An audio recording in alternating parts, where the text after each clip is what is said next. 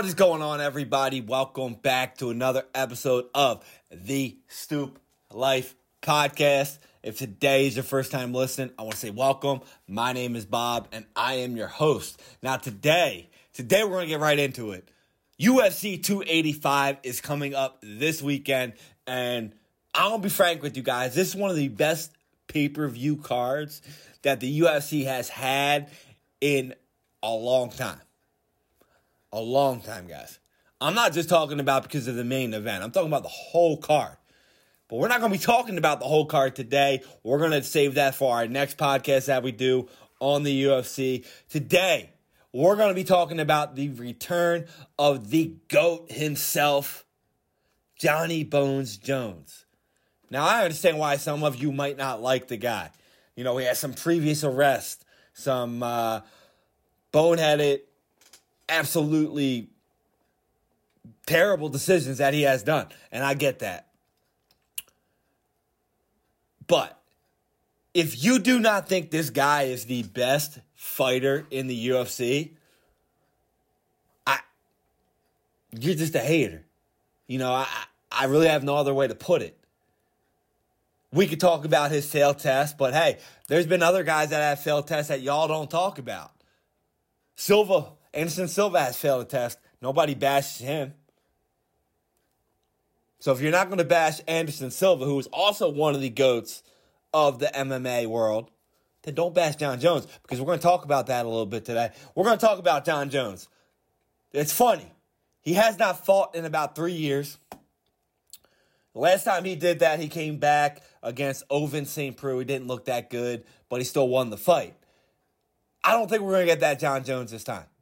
He's moving up to heavyweight, which is a big jump for a guy like him who many have considered skinny. But now, after seeing this post of him gaining the weight, y'all are calling him fat. Doesn't make any sense. Which one is he? We're going to find out. But he's 35 years old on his return. A lot of you guys are saying, hey, he's old.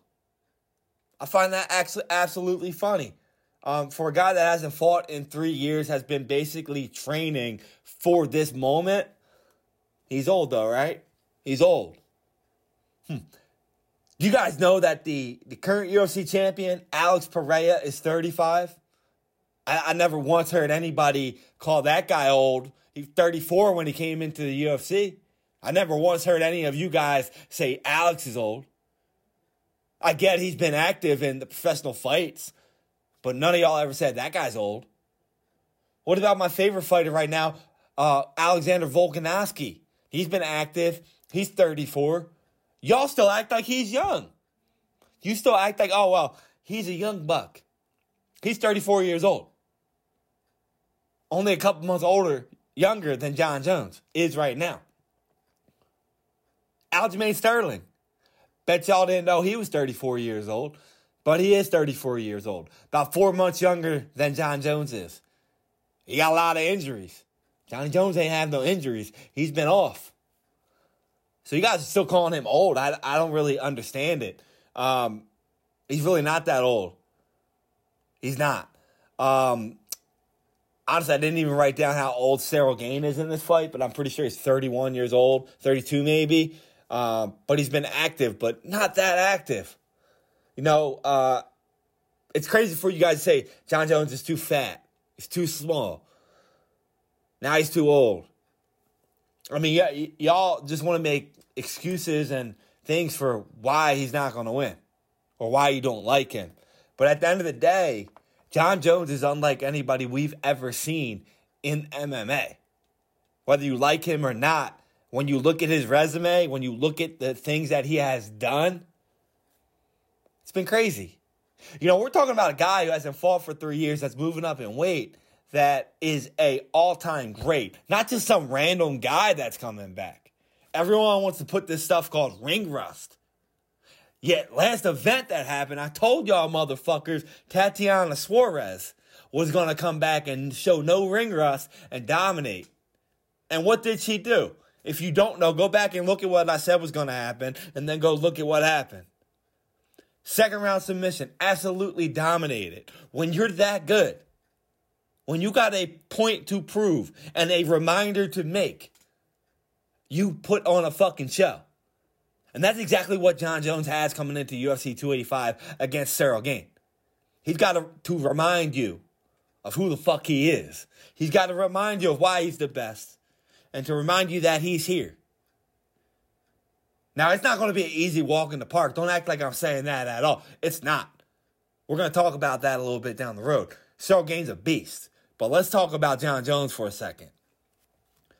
You do realize that the youngest champion in the UFC right now is Brandon Moreno. He's 29 years old. At that time, my guy Jon Jones was 10 and 0 in title fights. He defended his belt nine times at that age. So that's what I mean when you say you got a guy that's been out for three years that's quote unquote old, moving divisions. This guy's as experienced as they get. You're not just talking about a random fighter. We're talking about a guy that has 10 title fights at 29 years old, who's the youngest champion right now. He had 10 fights. Brandon Moreno has three. He had nine defenses. If you combine all the all the title defenses right now in the UFC, guess what you're looking at? You're looking at 12. Six of those are Valentina Shevchenko, and then you got two other fighters that have defended belts. Jon Jones at that age has had nine defenses. He's 26 and 1. His only loss was to Matt Hamill, a 12 to 6 elbow, which if you go back and watch the film, it should not have been called. So technically, all you Khabib lovers, hey, he could be undefeated as well. So that just proves a point that records don't show how good they are. You got to look at how they got that loss, or why they got that loss, or how they got that win, and who they came against. For those of you out there that don't think Jon Jones is the best fighter ever, here's why he is. He is 15 and 0 in title fights. Sorry, 15 0 and 1 in title fights.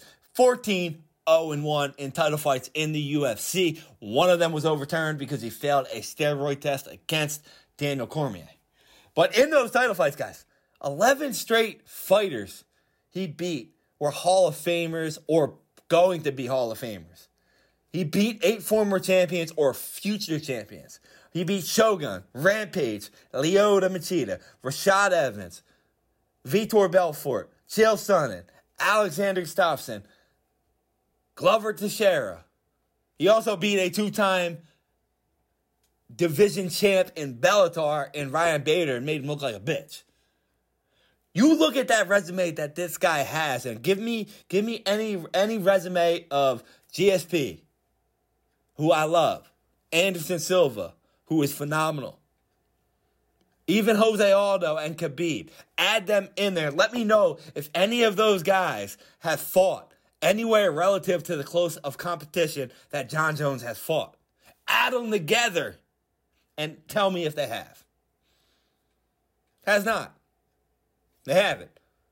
This guy has beaten multiple champions, multiple two-time champions, DC Bader, that no, no one else ever has. And he's done it. So let's talk about it a little bit, his history. In 2015, UFC 182 against Daniel Cormier, he failed a drug test because he did some cocaine. Funny thing is, a lot of you guys bash him for that, yet y'all do that too. I know a lot of people that bash Jon Jones for doing cocaine, yet you do it too. It blows my mind. Yet you can look at these other fighters in the UFC. There's a reason why not a single person in the UFC bashed Jon Jones for failing this test because majority of them do this shit too. They are are adrenaline junkies. I mean, think about it. You're doing UFC. You're you're out there to get punched in the face for a living. What the fuck do you think these guys do? Come on. So he failed. A, he failed a test for for cocaine. The thing about it was this he failed, and then they retested him again before the fight, which was the second the second test, and he passed it, which was before the fight. That's why they allowed the fight to happen, but the fight ended up being a unanimous decision for John over DC, but it got overturned. Um, but whatever, it is what it is. Like he still beat him. He still beat him. Uh, cocaine, whatever. Half the half, the fighters, I think, if they uh, if they get tested the same amount of times that Jon Jones did, they probably fail for that too. So I don't really find that a big deal. Do I think he should be doing cocaine? Probably not. No, but hey, uh, when you're that talented around a bunch of people that influence you in the wrong way, you'd be you wouldn't be surprised how easy it is for them to influence you to do this type of shit. In 2016, he returned. He fought at UFC 197 against Ovince St. Preux, which was a lackluster performance. Um, I don't think he was very motivated in that fight, but he won the fight, which led him to UFC 200, where he was supposed to fight Daniel Cormier again. UFC 200, he failed a pre screen drug test in that fight, and he had two substances in him. One of them was anti estrogen, and they said it was Cialis, which I, I think was funny because uh, the steroid that he actually failed for, they proved that it was ingested unknowingly. Maybe, maybe it was, maybe it wasn't. I don't know.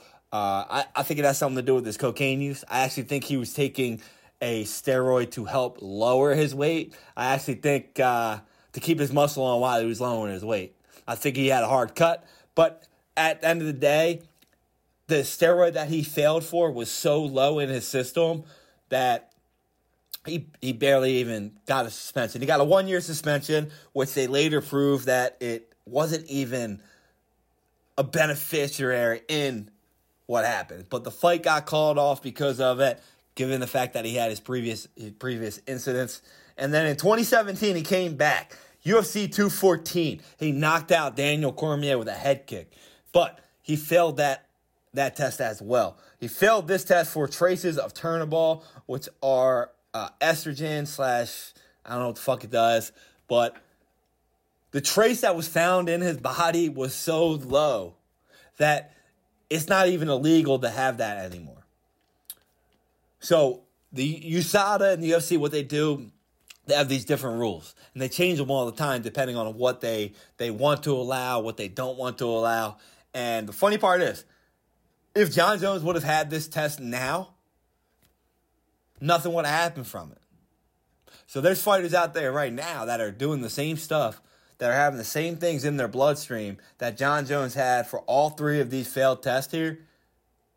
And nothing's happening to them because they changed the rule. So that's why when you look at these steroid tests for Jones, for Anderson Silva as well, and for other fighters that fail, you got to look at the steroid and the punishment that they get.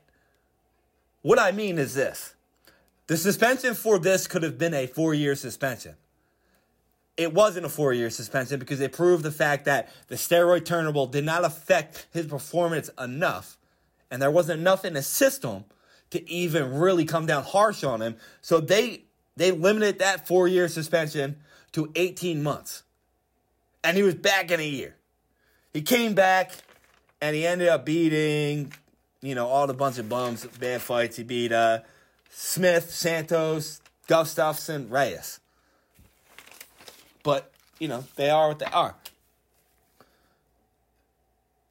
And then on the other side, someone like Anderson Silva who failed a test. That's why I don't bash Anderson Silva either. He actually failed a test for something that he got flagged for four years prior to when he got flagged for it. So he was taking a steroid that he took four years ago that was allowed, that he never got flagged for. And then four years later, he continued to take that steroid and failed for it, even though he knew it was going to fail it. Someone like TJ Dillashaw, two years right away. Why? Because he took something that couldn't be couldn't be ingested through your water, your creatine supplements, whatever. He actually took a needle. So Jon Jones ever never actually took a needle substance in his body. He failed for stuff that if you take supplements, if you buy shit at GNC, you might have it in your system. So think about that. Just saying. Just saying. Now we can talk about the other stuff that Jon Jones does. 2012, DUI. 2015, which is the bad one, the hit and run, where he hit a pregnant lady, left the scene, came back. 2020, he had a gun in Vegas when he was drunk, got arrested. And then 2021, he had domestic arrest we can sit here and talk about all the stuff that Jon Jones does outside. But at the end of the day, guys, he's not a quarterback in the NFL. You know, he's not he's not your local chef. He's a UFC fighter. He beats the shit out of people for a living. What do you really expect his personality to, to be like? What do you really expect him to be like? I'm not saying any of this stuff's acceptable. I'm just saying that he beats people up for a living. Obviously, he's not a, a normal thinking human being.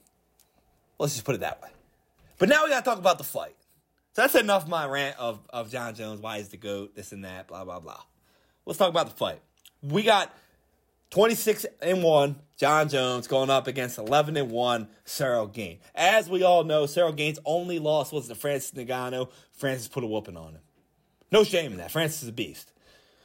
The odds for this fight currently sit at Jon Jones is the favorite at minus 166. Ciryl Gane plus 130. For it to be by knockout, which would be interesting to see if Jon Jones can get knockout here, but uh, I don't think it's going to happen. But plus 380 for Jones, plus 500 for Gane.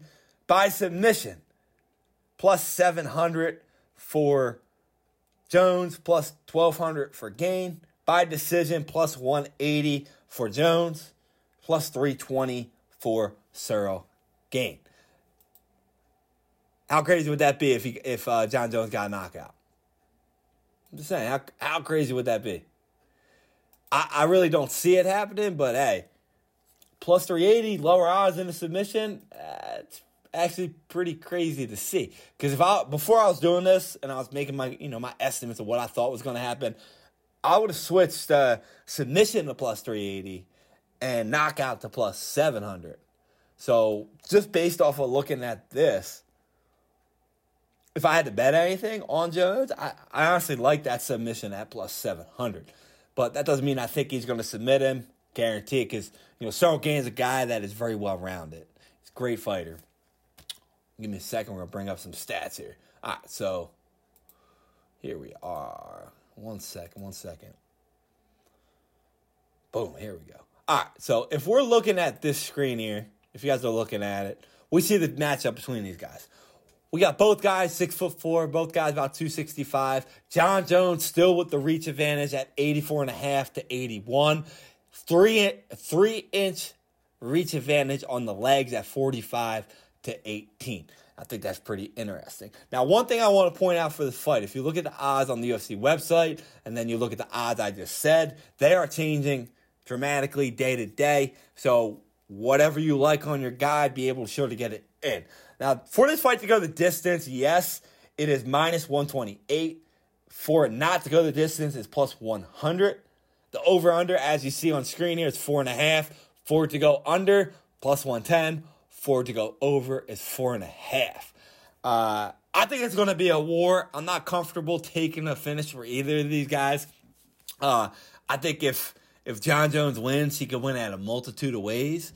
Same thing goes for Ciryl Gane. If Ciryl Gane wins, he can win at a multitude of ways.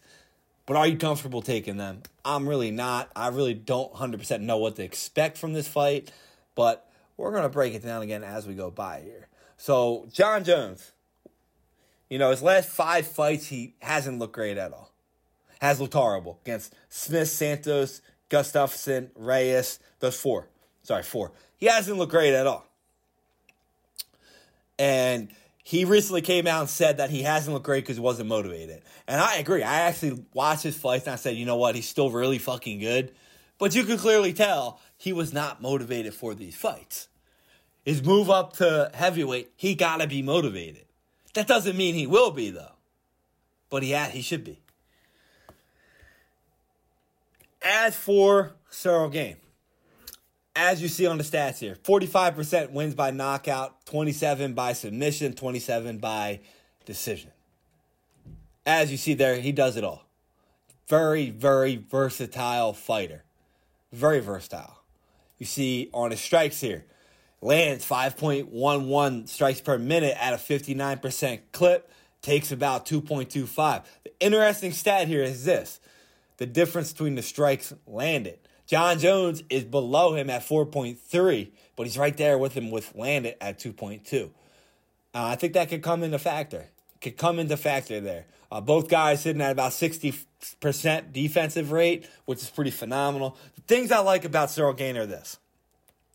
He has a Muay Thai base, and he's very good at boxing combos. He's very good at throwing kicks, very similar to Jon Jones. He's good at keeping distance, very similar to Jon Jones. He's also very good at the clinch. He's also very good at throwing combos, very much like Jon Jones. I actually think this fight is a lot harder for Jon Jones than a Francis Ngannou fight would have been. This guy is very well rounded. He does the same shit that Jon Jones does, as you see here. Striking, basically the same. But where's the difference? Where are we going to find the difference in this fight? The difference in it is grappling. The biggest difference. As you see here, Ciryl Gane's takedown offense is tar- terrible. He don't want to take you to the ground anyway. Doesn't mean he can't be good at the ground because his submissions are phenomenal. He hits you on variety of submissions, but he doesn't like to be on the ground. I don't think that 21 takedown accuracy is going to really matter when you got Jon Jones, who's number one UFC history at 95% takedown defense. But Jon Jones' takedown accuracy is going to be the difference here at 44%, which is going to be the difference here. I think the one flaw in Ciryl Gane's game that I think Jon Jones wants to exploit.